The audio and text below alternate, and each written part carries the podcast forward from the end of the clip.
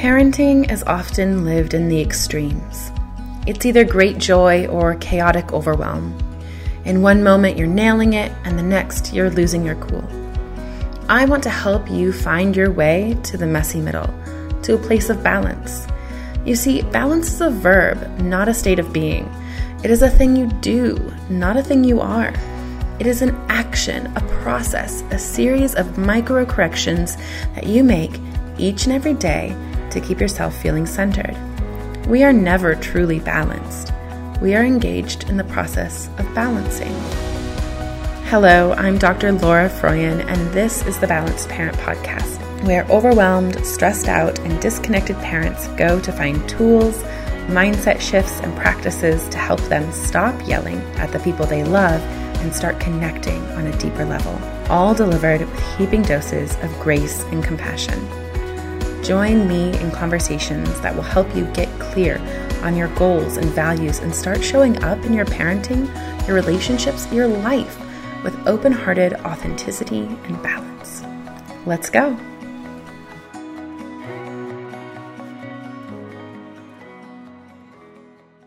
Hello, everybody. This is Dr. Laura Froyen, and on this week's episode, we're going to be talking about occupational therapy and how to support kiddos who are not necessarily neurotypical or have some sensory processing issues, like I know many of your kiddos have. Um, we'll also touch on how to figure out if you need more support from an OT. And to help me with this conversation, I'm bringing in one of my favorite accounts on Instagram, the what is it, the OT Butterfly? Yes, yeah. Yes. So that's her your handle on Instagram.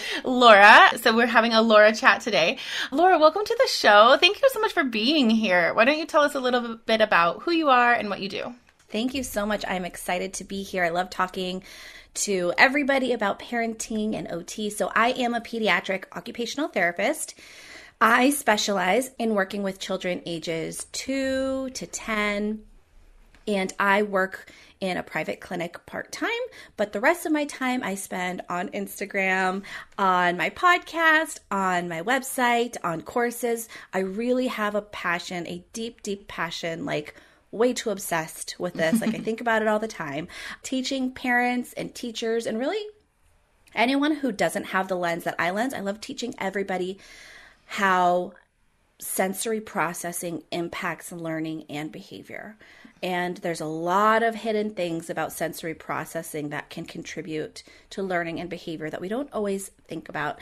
And I have a four and a half year old who is a neurodivergent kid. She has anxiety and sensory processing disorder. So I just really have a soft spot in my heart for parents who are going through this, particularly the ones who are no stranger to 45 minute meltdowns. When yeah. I coach parents through it, I love saying, like, I'm in that club too. I get it. And it makes me feel like I'm a better parent coach and OT because I live through it too. So there's already that added connection.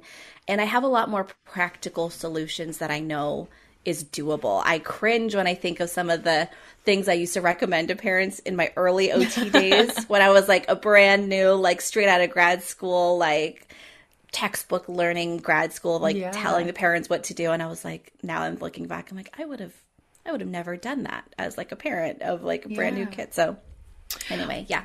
I want to just highlight this too. So I have one of these kiddos who's had lots of hard times, you know, just lots.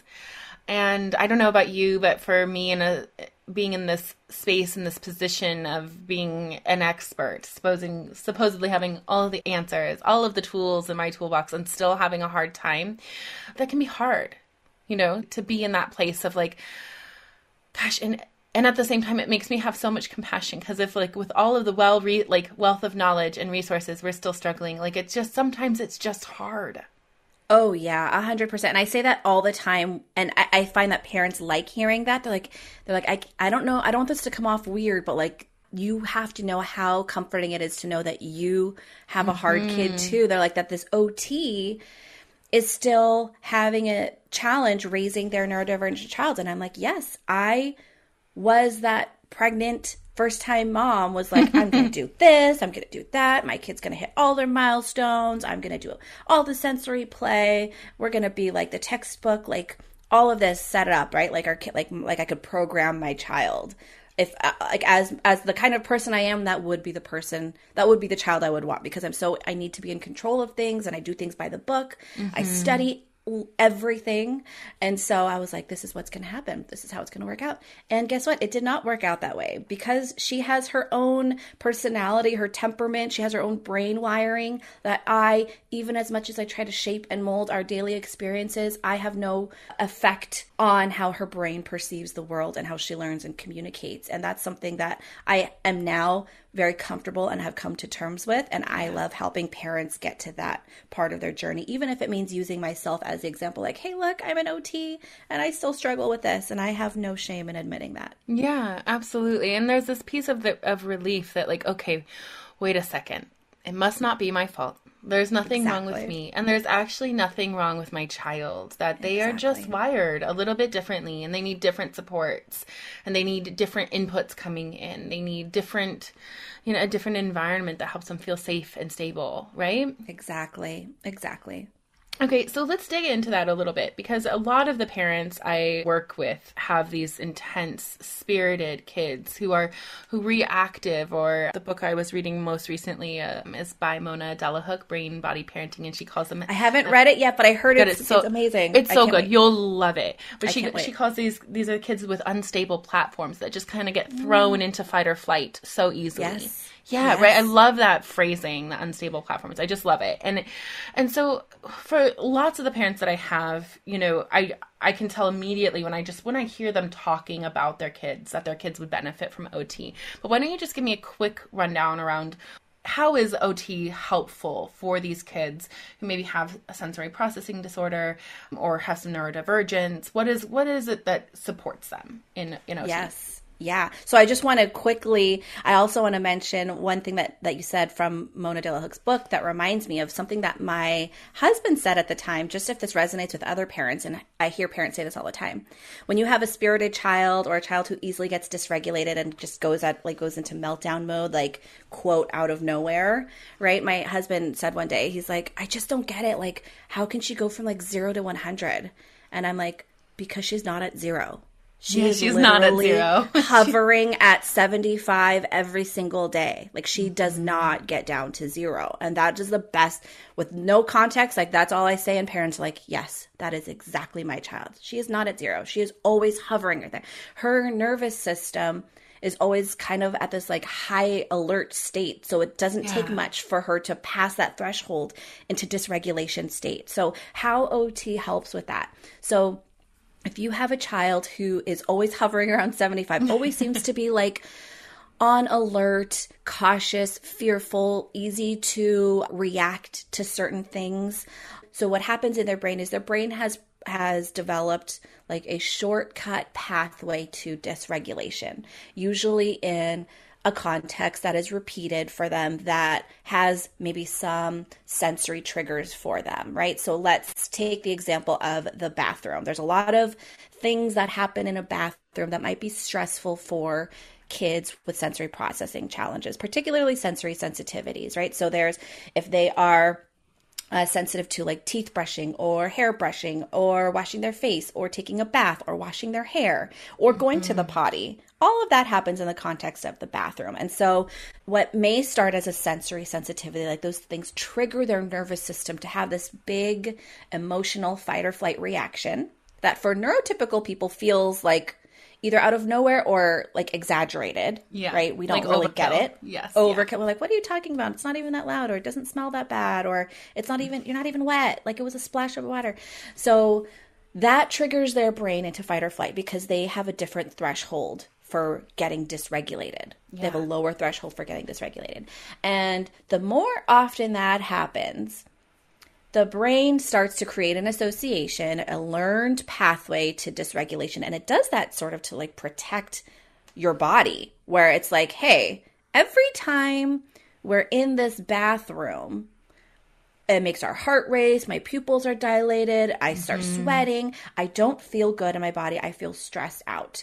Let's not go in here again. Every time we go in here, we're going to have a fight or flight reaction to keep us out of this bathroom because it does not feel good to the nervous system. That is what the brain is automatically doing. But on the outside, this is your child avoiding bath. This is your child running away. This is your child screaming, mm. putting their hands over their ears. This is them screaming bloody murder while you're trying to just like wash their face and you're scared your neighbors are going to call CPS because yes. it's so loud. And you're like, I swear I'm just trying to clean my child. So the brain creates these like shortcut pathways to dysregulation.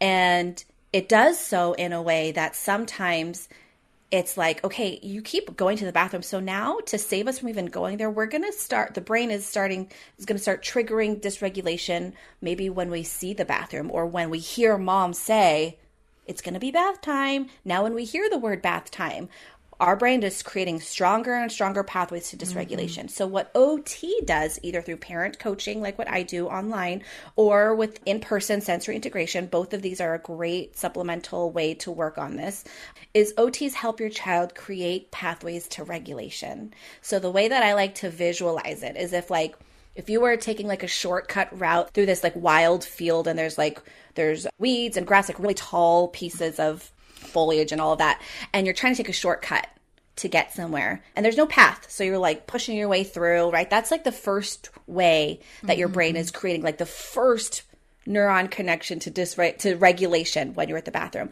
But the more often you take the same path, yeah. what happens is you create this little paved pathway in that field because you take it every single day over and over. So now your brain has created this pathway to regulation. And OT does that by, um, like I said, coaching parents on how to set up their environment at home and how to offer their kids more positive associations with a certain environment or context. In the clinic, if you work with an OT with sensory integration, they are actively teaching your child how to experience moments of regulation, not so much in the context because they're not always going to be like in the bathroom or they're not going to have the same triggers in the clinic, but it's truly just giving your child's brain more experience and your child's nervous system more like game time of like this is what regulation feels like bringing them a little below 75 if we're going mm-hmm. to 0 100 scale right their body can their service their nervous system can be like oh this is regular this is what it's supposed to feel like yeah.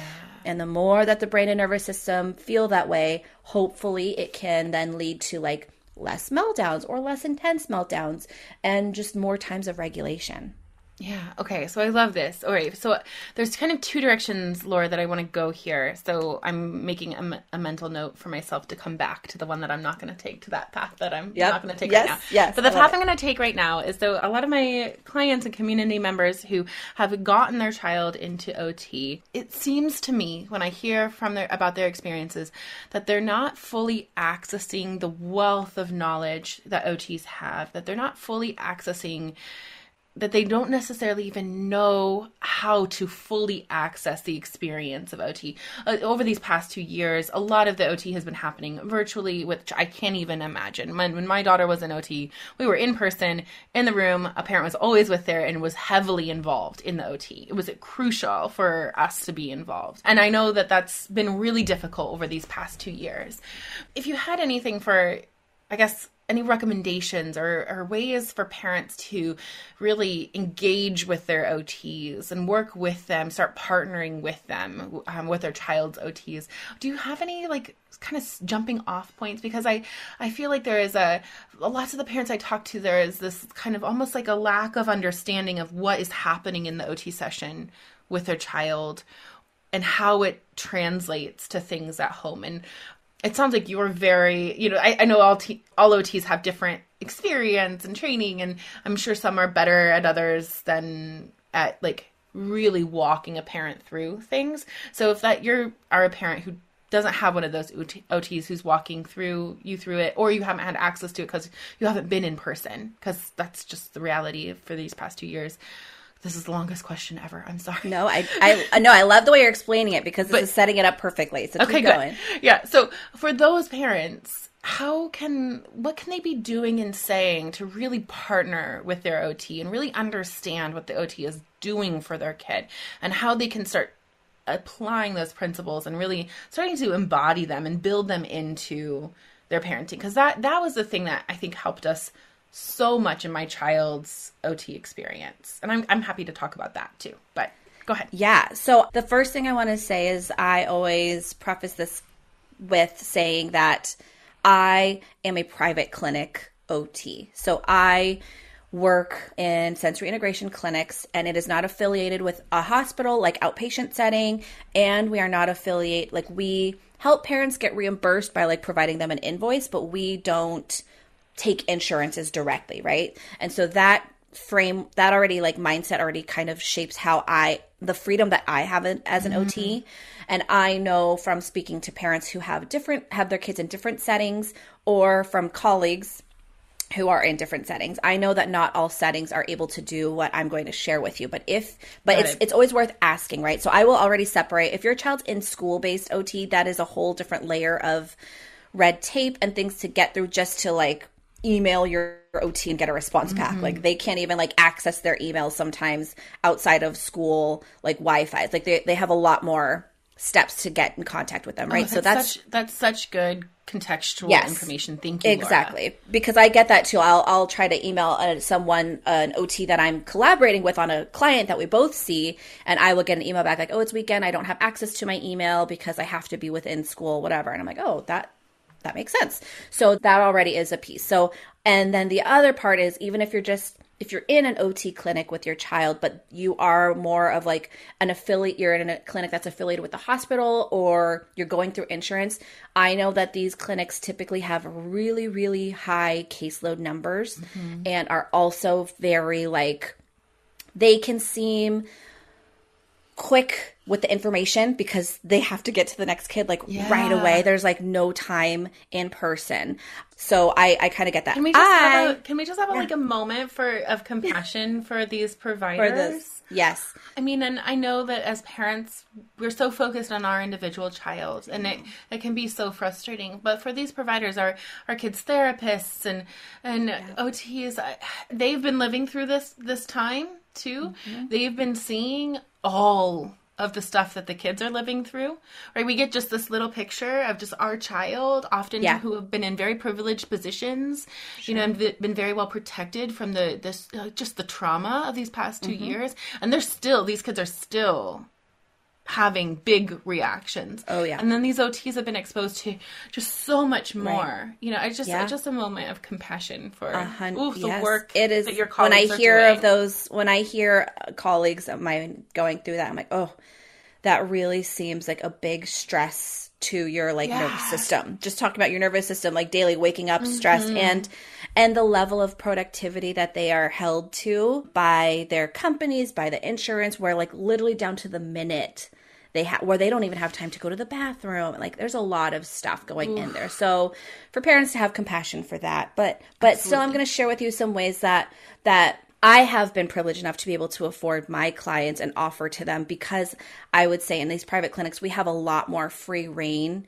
We are not limited by a lot of insurance parameters on like goals or like mm-hmm. only 12 visits. Like there's a lot of like, I can work on so many things. But again, it's a privileged setting to work in for myself and for the families who are able to come because a lot of them pay out of pocket. So I understand that that is definitely an aspect to this. But so something that what I feel like wasn't stressed a lot in grad school when I went for an OT. I don't know if it's different now. Maybe times are changing, maybe even after COVID, but they did not stress a lot the importance of having regular one on one, like parent OT conference consultations, coaching sessions. They did not stress that.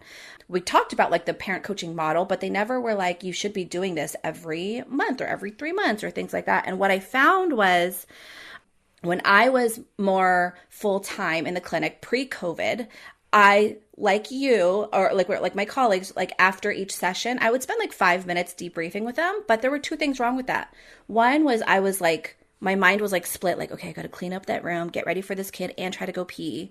But I really want to spend time telling this mom how great her son did this, but it comes out as me spewing. So we did this obstacle course with vestibular input and then proprioceptive like I'm splurging all these things that I remember she and I did have this conversation about it, but it was like six months ago when I first evaluated her son and we sat down for the parent conference. But like, I don't know, why would she remember that? It's so overwhelming as a parent. It's so overwhelming. Yes. so that's like one piece, the speed of it. The second piece was the kid is always there. Like next to mm-hmm. us, right? And so there's that distra- distraction of them ready to go home, mom, let's go, or mom, look what I did. And they want to be part of the conversation. But then there's the other piece of like not talking about the kid in front of the kid. Yeah, So then absolutely. I can't be fully candid about things that were hard for them. So I'm like sugarcoating things and I can't really tell mom, like, hey, we should look out for this thing I noticed. Like, and so then I would spend outside hours emailing parents. And then that was just like a, uh, like not balanced lifestyle for me as well. So once COVID hit, I heard a lot of pros about teletherapy was that the OTs finally got to really spend time coaching parents, or parents really got to sit in and notice the language that OTs use, the really creative ways we get to motivate kids through tasks that they would otherwise refuse. And what I noticed was when that, that so during COVID, that's when I started. I wasn't seeing kids. I was in between clinics and I just started focusing on coaching parents and telling them how they can support their kids at home. And even without their kids seeing me in person, they were still making progress. So then Great. fast forward to when things got more manageable and now I'm back in the clinic, less time. Now I've made it a point to when I evaluate a family, I say, I have that first parent evaluation and I say, hey, this is what I noticed going on. We're going to work on it this way. So explaining explicitly what they're going to see in the session. Yes, you are here for feeding, for handwriting, but we are going to be spending time doing obstacle courses, playing games on the floor. It's going to look a lot like playing. It is playing, but I promise you we're working on skills. And then I say I recommend having parent consults, parent coaching once a month for at least the first three to six months, depending on how severe or how much information I need to give I them. I love that. And I've noticed such a huge impact from the parents understanding, from my confidence, like not worrying, like, you know, I, I know if any OTs or other therapists are listening, like there's a there's this like hidden stress sometimes when I'm playing with the kid and if I didn't get to connect with that parent and they like come and observe the last 5 minutes I feel so much pressure of them thinking like I'm not doing anything because we're Yeah. like sitting and talking about like dolls and doing pretend play but I'm like I promise this is really impactful. So now I feel way less stressed and I feel more confident and then the parents feel more confident. It's just all around great. So for parents if you can ask whatever setting you're in it doesn't help hurt to ask. If there can be set aside time for one-on-one uninterrupted parent consultations within your therapist caseload now to be creative with this if your therapist is like i don't have time to add that to my caseload right mm-hmm. then i have sometimes and i have I again, I have the flexibility to do that, but some I know colleagues who are just like back to back to back. I've had parents substitute. So if your kid is going once a week for the full like a full month, so four visits, I would have parents substitute one of those four visits to be just parent and OT, and then parents like, but wait, aren't they not going to like? I don't want them to miss a session. I'm like, trust me, the the value you're going to get from a parent coaching one on one Yeah. is going to supplement or even make it better your experience, even if your child is not getting it, getting Because that direct OT. because you're you're only together one you know one hour a week if you're doing weekly Exactly. sessions and there's so many other hours Right. in the time Yeah. in between sessions Yeah. yeah so I, I really love that emphasis and so being able to ask for that you know there were times too we were able to do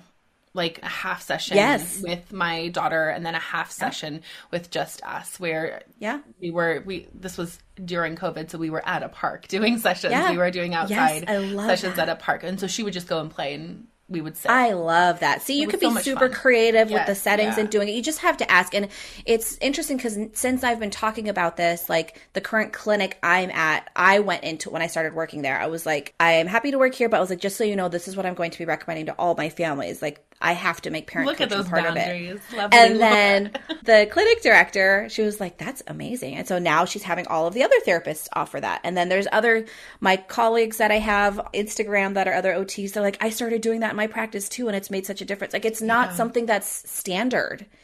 But once they start offering that, so so when I'm so I'm saying that because when parents ask OTs, they might be like, oh, well, like we don't do that because it, they've never done it, but they've never considered it. So be like, are you willing to like Yeah. substitute a session? Um, but knowing that parents again coming in like this is definitely like one of those like privileged pieces to it. You probably you will have to pay out of pocket for it. Sometimes if you're going through an insurance plan, it probably won't be covered by insurance unless there's a some insurance is great with parent coaching, but just so you know that that would be like an typically an added charge, added fee to it. But it's definitely worth asking if they could do phone calls, Zoom calls, in person, some uninterrupted time to talk at length about your child's progress, their strengths, things that they're noticing, things you're noticing at home, and this gives the OT chances to coach you on specific things at home because that's the number one thing I hear from parents when they come to me for virtual coaching is they're like, yeah, we're in OT, but they don't really help us with home stuff. They mm-hmm. just like work with my kid and they don't help me deal with the meltdowns. I'm like, oh, they should be helping you with the meltdowns. Like, you should ask them. I'm happy to yeah. coach you through it.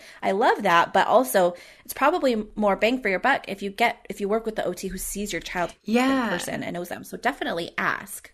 Okay. So I love that. It never hurts to ask and I, I really I think that that's so important. So kind of do can you give us what I think in my experience with OT with my my oldest daughter who's 9 now and she graduated from OT when she was 7. So she went from when she was 5 to 7 and it was wonderful. I think the thing that helped the most in terms of OT for her was her therapist very carefully helping her tune into her body and listen to what her body was communicating and to what it needed.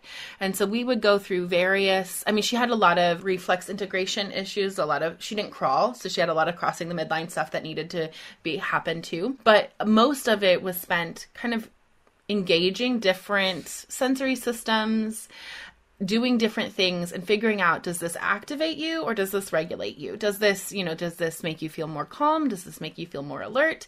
And really tuning in. And i think i wasn't expecting that that would be part of ot you know what i mean? And I, i'm yeah. kind of curious if you can so the other issue I, that i see in my communities right now is that people know their kids need ot and they cannot get in.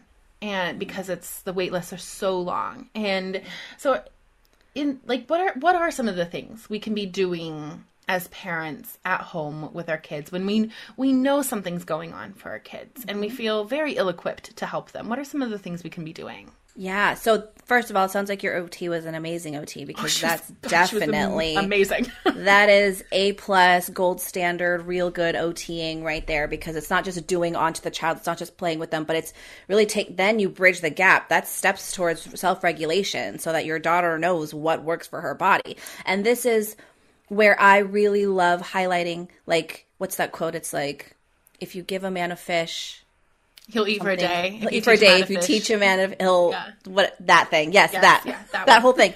That's what I focus on with parents because they're like, "What can I do to regulate my child? She's hyperactive. My, what can I do to regulate my child? She is having meltdowns." And I'm like, mm-hmm. "Well, it really depends because it whatever regulates me might not regulate your daughter. What might regulate your daughter might not regulate your son, and it it everybody's yeah. nervous system." Is different. So you really do need to know how to be a sensory detective, which is what I call or sense. So so in my parent program, I talk about becoming sensory detectives, and so there are some general sensory inputs that are pretty universally regulating mostly and i will like tread lightly there because obviously everybody is different but it's about so that's that's heavy work is mm-hmm. like any input that's to your muscles and tendons and joints. Anytime you're chewing, pushing, uh, jumping, carrying, all of that input to your muscles and tendons and joints is highly regulating to the nervous system. No matter what kind of sensory threshold you have, it's pretty universally calming, just like deep breaths are. Those are the two that are like start here, right? And so this is one of the reasons why I think runners love running so much. Like, oh yeah, runners who are intense runners who pound oh, yeah. the pavement. Oh yeah, like you guys are sensory seekers. Sensory seekers, or people that go to the gym every day and lift heavy and yeah. lift, and yeah. uh, and they and they're like, I don't feel good unless they do that. I'm like, that's great. I wish I had that sensory profile. I don't have that one. So that's amazing. But parents always ask, like, is my kid going to grow out of this? I'm like, they might not grow out of it, but they will adapt their lifestyle. Like they might be the exactly. person who wakes up at five in the morning to make sure that they get their yoga, running, working mm-hmm. out, and not to be a fitness person, but because it feels good for their nervous system. So they yeah. might, or they might grow up and be like a skydiver because they're yeah. such a sensory seeker. So parents to notice what you think regulates your child. When I say regulate, like what do you notice is most calming for your child? Do is it when they move and they swing a lot, then you notice like, oh wow, like they were like sitting all through dinner super quiet and like had conversations, they weren't dysregulated. I wonder if it had to do with the hour of swinging they did before or today was a swim day. After swim, they seem to always be super regulated. Or I noticed when my child is having a meltdown, like the only thing that calms her down is when I'm hugging her and humming or something. And so you're trying to take little clues and then you can try to categorize like, is it a touch? close body thing? Is it a movement thing? And then try to find different activities that can target that. Again, this this sometimes needs some guidance from an OT, but even if you can't work directly with an OT, there's a lot of information on Instagram. I have a lot of stuff on Instagram to You like do. dive into the the sensory regulation stuff. But my point is whatever like Pinterest list you print out of like if you type in heavy work, there's probably going to be some free thing of like 101 ways to do heavy work. Can I tell you when I started recommending heavy work to parents seven years ago, there was nothing. There was Nothing. one article on an OT's website with lists of heavy work activities. it's great, but it's like it can be overwhelming. And so what I like parents to know is that like not all heavy work, not all regulation activities are created equal. Like, oh, I found this 101 list. I'm going to do 101 of these every single day. It's take that list and I would narrow it down like what do you think is something your child might like to do? Like, oh, I see them crawl all the time. Maybe they would like this army crawling like activity or whatever. And then once you do it, then that's when you really become the detective and you can involve your child if they have speaking abilities and and they have the other cognitive abilities to help dissect what's happening like your OT was helping your daughter. So you do the activity and then you ask them, how did that make your heart feel? How did that make your body feel? I noticed you started moving a lot slower. I noticed the volume of your voice got down to my level and it wasn't super loud. Or opposite, I noticed your body started moving really fast and silly. Maybe that's not such a good calming activity. What do you think? So you can really like try these out and involve your child in the process if they can, but really for you to observe how is this regulating the body. The other thing I want to mention to parents whenever you're trying like a sensory strategy, heavy work activity or deep breathing activity, is like if you try it once and like it feels like it quote doesn't work or didn't quote do anything. I'm putting a lot of air quotes here. I usually recommend to parents to try something like for a couple weeks consistently before you truly notice anything because it takes kids sometimes that initial time to get over a new routine where they might be like fighting back to it or the novelty of it is really exciting and then they do great with it but then after a while they're like oh well it doesn't work anymore so i say give it a couple weeks before you decide if a sensory strategy is really working for you There's a piece Yeah. too of, of it, like of the dose too. Like right, Oh, so yeah. it's you know doing it uh, over time it, it builds those neural connections and it, and it helps with those things and then there's also like I, I don't know for this is true for all folks but for my child swinging to a certain point is really grounding. But if she goes past it and gets too much then it's she's wild you know? And it- and so Absolutely. we're helping her like hone in on like what is the Mm-hmm. limit? Where is that boundary? And you too like as a parent noticing and helping them notice. I, I think that well, you know, they're, they're going to own this body forever, right? This is their this is their body. They're going to have this nervous system forever, and That's right. And they they need to learn how to to use it for their best, highest self. Yep. So that's why the I spend most of my time teaching parents how to notice signs of dysregulation because I can't tell you.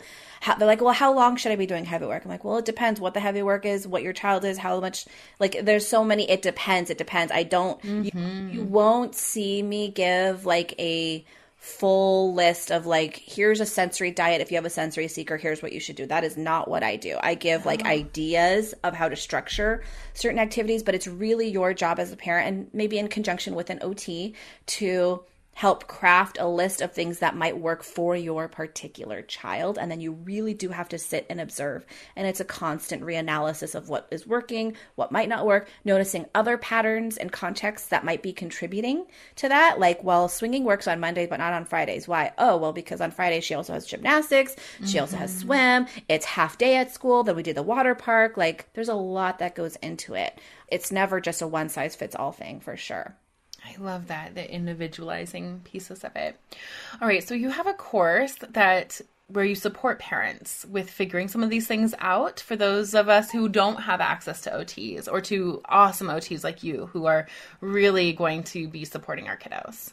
So I have two courses that are kind of helpful. So one is a just a very like crash course mini course.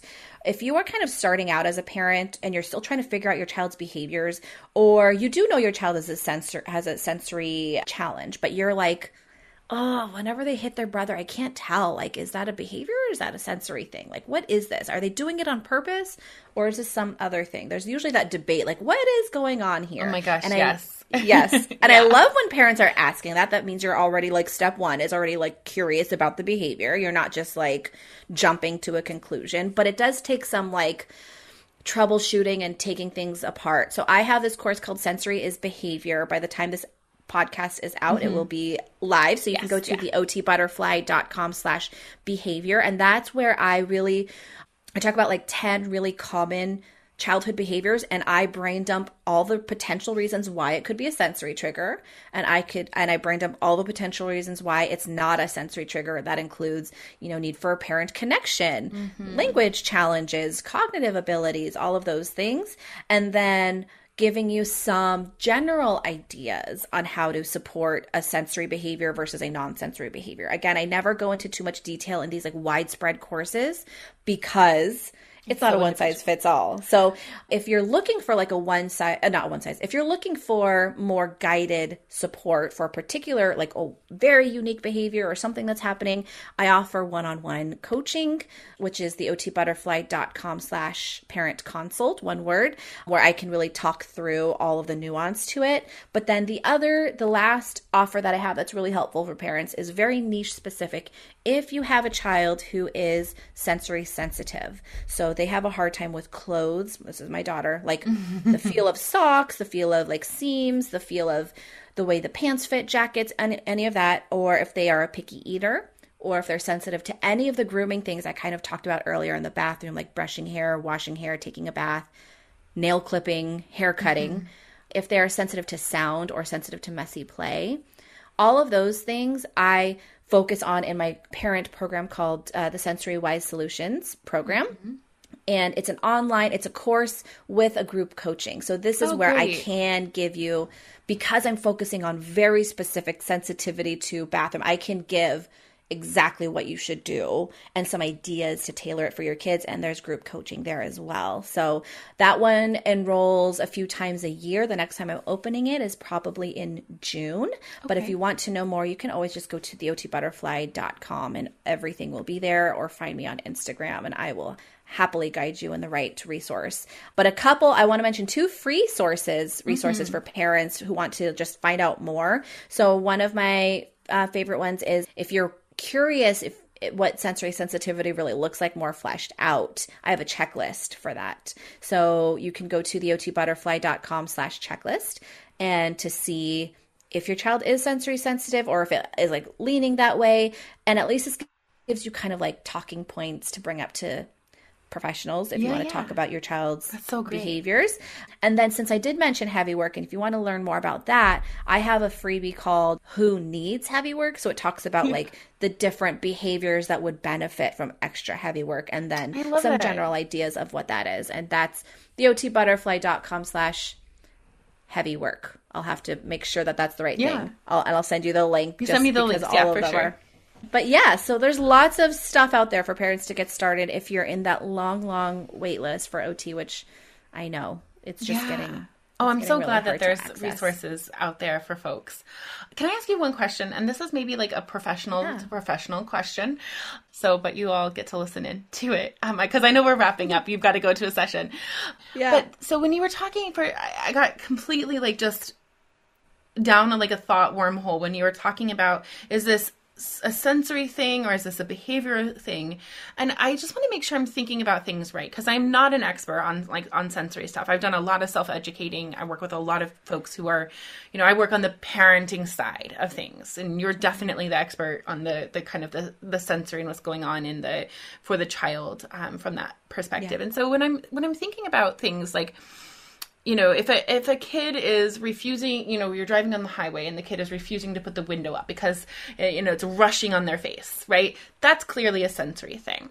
But if the kiddo is, you know, dysregulated and hitting their sibling, so I'm just checking to make sure I'm thinking about this right. If they are doing that, it could be that, that they have this need for connection right then, or they have some jealousy, or they need some emotional support to help them be regulated. Mm-hmm. But in my experience with my kiddo, it could also be that they've had this other, this whole day that was just challenging for them because of their unique neural wiring, where just existing, like literally walking through the world is harder for them. And their platform is already at that kind of, at that 75 we were talking about.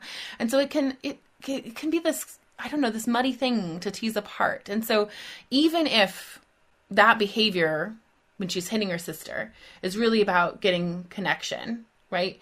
There's also other sensory things at play there. Is that right? Am I thinking about this right? That's that's right. That's exactly right. And that's that hitting is such a comp I mean, all behaviors are more complex than what we see, obviously, but hitting is one that I get asked a lot. And like you're right, there's that emotional component to it. And then if your child is maybe more prone to dysregulation, there could be like this buildup mm-hmm. of things throughout their day sensory inputs routine changes things that just were like thrown at their nervous system that yeah. now they're just in no place to be in control of it and it's all just spilling out and so in that case it could be a sensory thing and a an emotional need piece mm-hmm. it could be mm-hmm. both right and the thing that I like to say about sensory triggers is that it doesn't always have to be such a clear cut, like you said, like window or like the toilet flushing, and then that happens and then cry and then it's done. Like oh that was clear. The trigger was the the toilet. It can be a buildup like you're talking about. Yeah. it can be a buildup from that day. It could be a buildup of weeks, weeks. it could be mm-hmm. right? And it could just be like maybe even if a kid like didn't sleep well the night before i sometimes still consider that a sensory issue. If they have interoception and challenges with their internal states and their nervous system is even more dysregulated and they are a dysregulated child like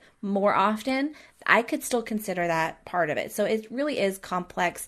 And then the other piece is sometimes the actual act of hitting gives feedback proprioceptive feedback so yeah. it's a tricky way that it actually like feels good to their body yeah. even if they know they like should not so that's the piece we right, right as parents but you know you're not supposed to hit but either like one it feels good to my body. Two it felt good to like express that emotion. 3 mm-hmm. i really had no control over my body right? There's like a lot of things that go into it. And that first step of noticing that there's so many different reasons for this gives you an ounce more i hope of compassion to yeah. be able to make it through to to respond in a more intentional way to your child Although I know I'm like the first to admit I, I'm not always perfect with the way that I respond to my child's behaviors, but it can help when you have the right mindset most of the time. Absolutely. And, you know, all of us parents, we know from experience that the knowing and the doing, like the knowing the right thing to do and the doing of the right thing, are two oh, yeah. completely different. Even for processes. us, yes, exactly. Us, so it's yeah, like, for sure. So when parents are like, well, she knows not to hit, I'm like, well, you know not to yell, and you still yell. and they're like, oops. And I'm like, I mean, I do too, but it's just like pointing it out that like we are human. human. Exactly. Human. Yes. Exactly. And if it's confusing to us to like think about piecing it all out with our fully developed brains i just i can just imagine how confusing it is for kids to have the, to be in this dysregulated state and then have these impulses and emotions boiling to the surface with very few skills and experience and executive mm. functioning. Yes, like that's not yeah. even developed until you're like mid twenties. I'm like, why are we so not confusing. talking about that? Yeah. Yes, exactly. I, I feel so much the same. And so so much compassion to, to parents and kiddos and wonderful OTs. Yeah. Thank you, Laura, for this time that you spent with us. Yes. I, I really appreciate you helping me shine some light on some of these. And I'm so happy parents. to. Yeah. I'm so happy to. It fills my cup to be able to talk about this and knowing more people are hearing about OT maybe for the first time or are feeling reinvigorated to go back to their child's OT with more ideas or feeling more confident at home. I just want parents to feel like more empowered, really, to yeah. be their child's best advocate. So yeah, absolutely. Yeah. Parents are amazing. Don't you love them? I, I love I love working getting to work with parents. It I like I used to I used to be afraid of working with parents when I wasn't one. And every time I had a parent consult I'd be so nervous and like, "Oh my gosh, she doesn't like me or like I don't know how to tell her." But now I, it's my favorite. It's my absolute favorite. Mm-hmm. In fact, even when I started the OT Butterfly, I used to only talk to therapists and they're like, "Can you give parents advice?" I'm like, "No, I only talk to therapists. My audience is therapists. I'm giving them because I was scared to talk to parents, even as a parent. But now I've like, once I open that door, I'm like, "Oh, you are my people, and I connect with you." And it feels it's so rewarding to know that like you've given parents these tools for a lifetime, so that you can set them up for success, so they can set their kids up for success. I love it. It's beautiful. Thank you. It's yes. it's a gift. Thank you for for working through that and and starting to share because we need it. Oh, I love it. I'm glad that that I'm on this path now. I would never I would never change that. Oh, beautiful. Thanks for being here, Laura. Thank you so much. Okay, so thanks for listening today. Um, remember to subscribe to the podcast. And if it was helpful, leave me a review. That really helps others find the podcast and join us in this really important work of um, creating a parenthood that we don't have to escape from and creating a childhood for our kids that they don't have to recover from. And if you're listening, grab a screenshot and tag me on Instagram so that I can give you a shout out. Um, and definitely go follow me on Instagram. I'm at Laura Froyen, PhD. Um, that's where you can get a behind the scenes look at what balanced conscious parenting looks like in action with my family. And plus, I share a lot of other really great resources there too. All right, that's it for me today. I hope that you keep taking really good care of your kids and your family and each other, and most importantly, of yourself. And just remember balance is a verb, and you're already doing it. You've got this.